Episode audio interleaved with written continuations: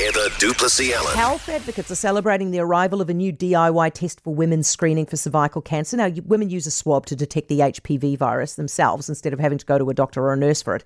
Dr. Jane O'Hallahan is the clinical lead of Health New Zealand's national screening unit. Hey, Jane. Oh, kia ora, kia ora. Do you reckon more women will do it now that they can do it at home rather than going to the doctor? Absolutely.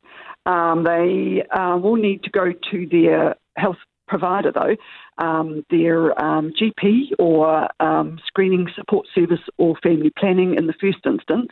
Over time, we will make it more available to be done in the home and potentially even over the post.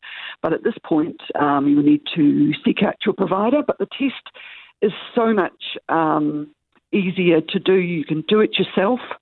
Uh, it's a simple swab that you place into the vagina, four or five centimetres up. It's just like putting in a tampon and um, move it around for um, four or five times and then take it out and put it back in the container. So we're expecting this will be a game changer. That um, women who previously uh, found having a um, speculum examination very unpleasant, um, that they will be encouraged and will return to screening. How much does it cost? There's been an uh, $7.3 million will make it free for Wahine Māori and Pacific women.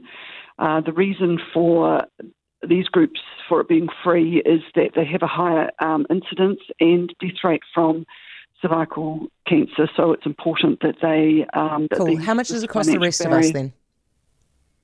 Um, for the rest of us, it can. There is a co co-payment, and it may be up um, as far as forty to sixty dollars.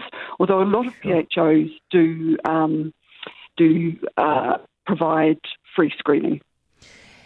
And how accurate is it in contrast to the old doctor one?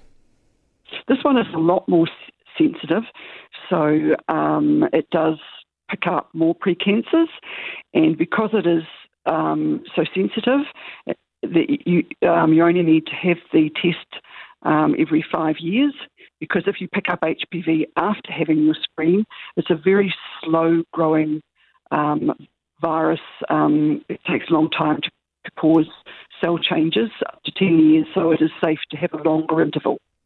Jane, thank you. I appreciate your time. This is Dr. Jane O'Hallahan, the clinical lead of Health New Zealand's National Screening Unit. For more from Heather du Plessis-Allan Drive, listen live to News Talk ZB from 4 p.m. weekdays or follow the podcast on iHeartRadio.